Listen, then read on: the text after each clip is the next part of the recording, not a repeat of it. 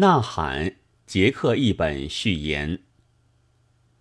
记得世界大战之后，许多新兴的国家出现的时候，我们曾经非常高兴过，因为我们也是曾被压迫、挣扎出来的人民。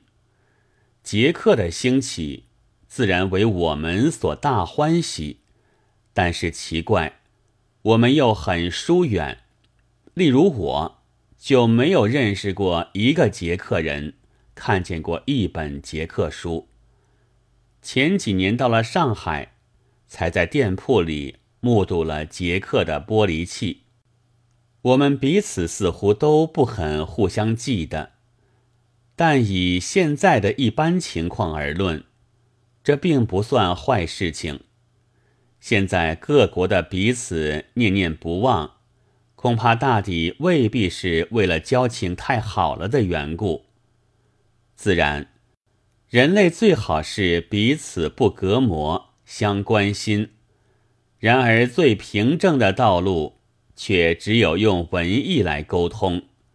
可惜，走这条路的人又少得很。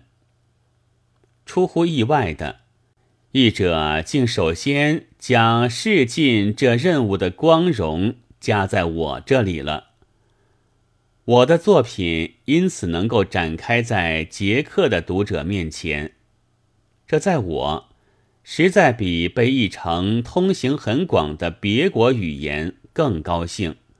我想，我们两国虽然民族不同、地域相隔、交通又很少，但是可以互相了解、接近的，因为我们都曾经走过苦难的道路。